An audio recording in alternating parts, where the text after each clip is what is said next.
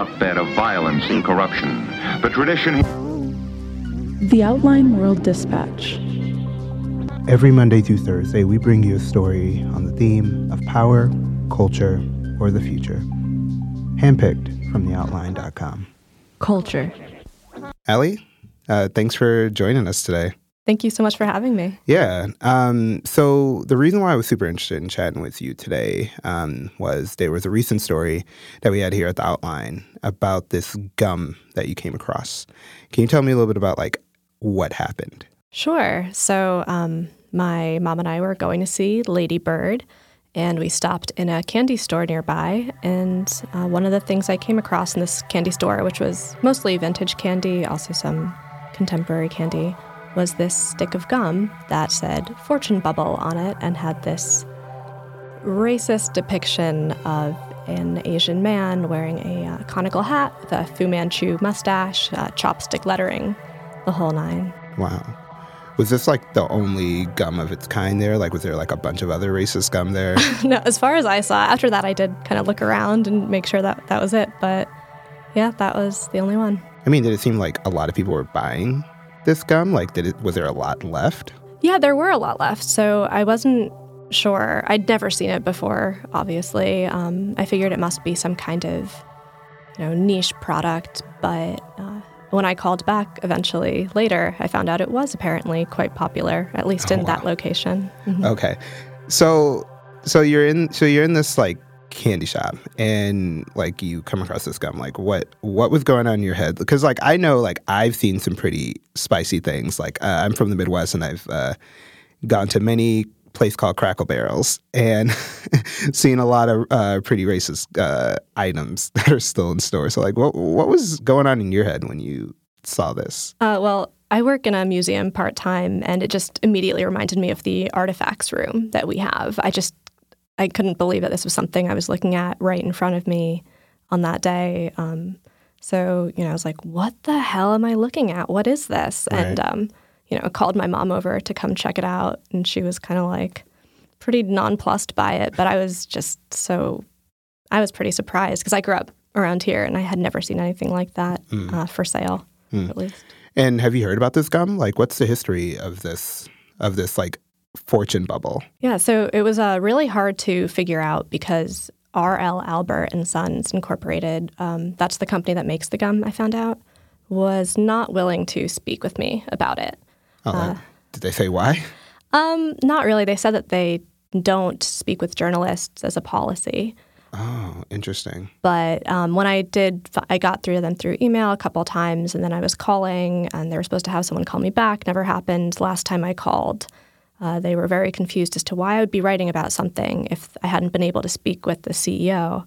So I kind of told them more about the article I was doing, the research I'd already done, and they put me through. And the conversation didn't get very far. So, so let's back up a little bit. So, um, can you give me like a brief history um, about this uh, bubble gum for people that have no idea what Fortune Bubble is? Sure. Do you want to see it? I have a pack Oh, on me. oh, really? yeah. Oh, yeah. Let's let's bring it out. yeah. I have to give it um, to my friend. Okay. I think he's going to research it next. Oh, wow. Okay. There so, so to describe it like as um, comfortably as I can, like, so the stick of gum, it's about the size of like half of my palm, and I have pretty large hands. Um, it's orange. The wrapper is indeed, and like you can imagine, like the most like racist typeface you could think of, um, with the very like the most racist uh, imagery to the left of it uh, fortune bubble bubble gum and fortune um, i don't want to open it up because i feel like you have to save this right I do. Yeah, so- yeah. so i mean you can hear you know what? We can't open it. I just realized that they're still selling it. I sent Okay. someone to check recently, so I can always get another one. For all right so I, okay so let's so let's um so while you explain sure. um to me like this history i'm going to open it up and proceed to chew Oh God, I'm so sorry. Uh, like flick it first. That's my recommendation. Like, feel how hard it is. Yeah, wow Mm-hmm. it's it's indeed yeah. I don't. I'm not going to assume it's true, but it had some um, numbers on the side that made it seem like it might be quite old. I'm not sure. But regardless, the original product was released in the 1980s. That much I could guess from looking at um, web forums and the online retailers, you know, like vintagecandy.com kind of places that were selling it um, you know, your favorite candy from the 80s. Remember, it's really hard to open. Yeah, it's very difficult to open. Yeah. Um, wh- while while I'm opening it up, I'm realizing that there is only one stick of gum. I was actually really shocked. I thought it would be like a like a Winterfresh situation where mm-hmm. there were mm-hmm. multiple sticks. It is in fact one stick of gum. Super thick. Careful of your fortune in there. Oh, okay. all right. I'm sorry, I cut you off. No, it's all good. Um, that's like you know that's really all I've gotten on it. I know it was sold in the larger New England area because uh, a man from Springfield, Massachusetts, emailed me after I wrote the article saying, you know, this takes me back to when I would purchase these kinds of candies in dime stores. It was actually nice. He told me, you know, mm. your article really made me think, um, and maybe my nostalgia for this candy isn't mm. quite worth its implications. Yeah, and um, that's actually like leads me to my next to the next question here. Like, um, like, like aside from that, like, has it made you rethink like? a lot of other things that maybe you've come across. Like, for instance, I was walking um, through Brooklyn, uh, particularly like uh, the neighborhood of Park Slope, um, which for people who are not in, in, from the area, you know, like it's very like family oriented, I guess you could say. Um, a lot of expensive shops. Kids and, and, dogs. Yeah, lots of kids and dogs, mm-hmm. exactly. Mm-hmm. And I was looking through the window and I saw literally a mammy figure um, just like looking at me in the face. um, and uh, and you know, this stuff is pretty common. You would think, like, especially in like a very quote unquote liberal place like New York, like that stuff would be gone. So, like, do you think that there will be any kind of change in this type of, I guess, like quote unquote collector's items?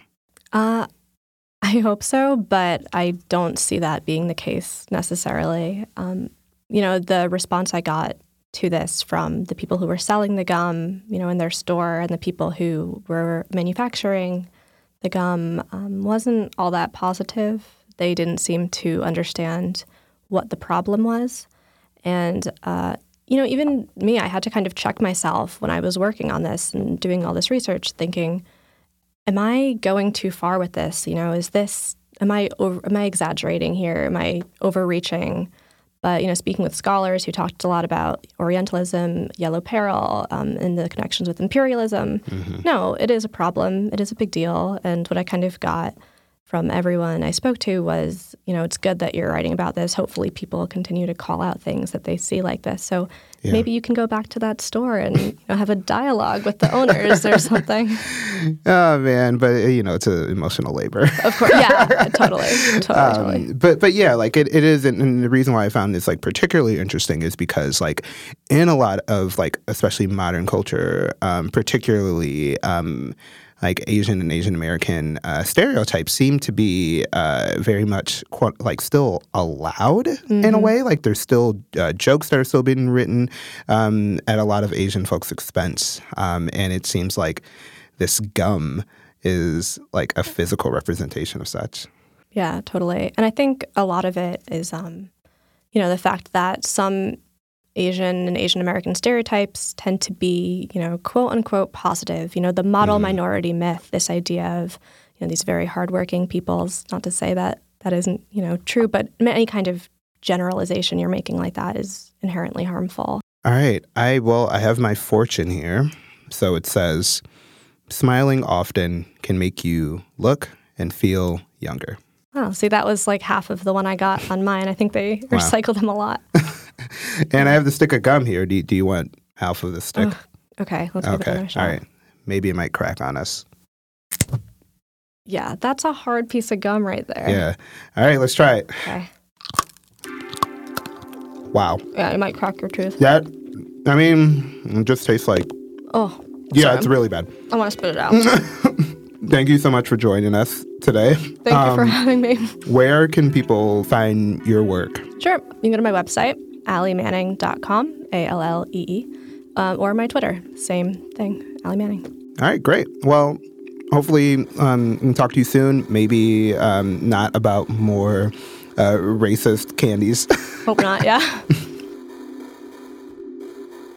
the Dispatch is produced, hosted, and scored by me, James T. Green. Our theme song is from John Lagomarsino. We featured Allee Manning's piece, Goodbye, Yellow Face Gum, which you can read on outline.com. A link is in your show notes. Thanks for listening to The Dispatch.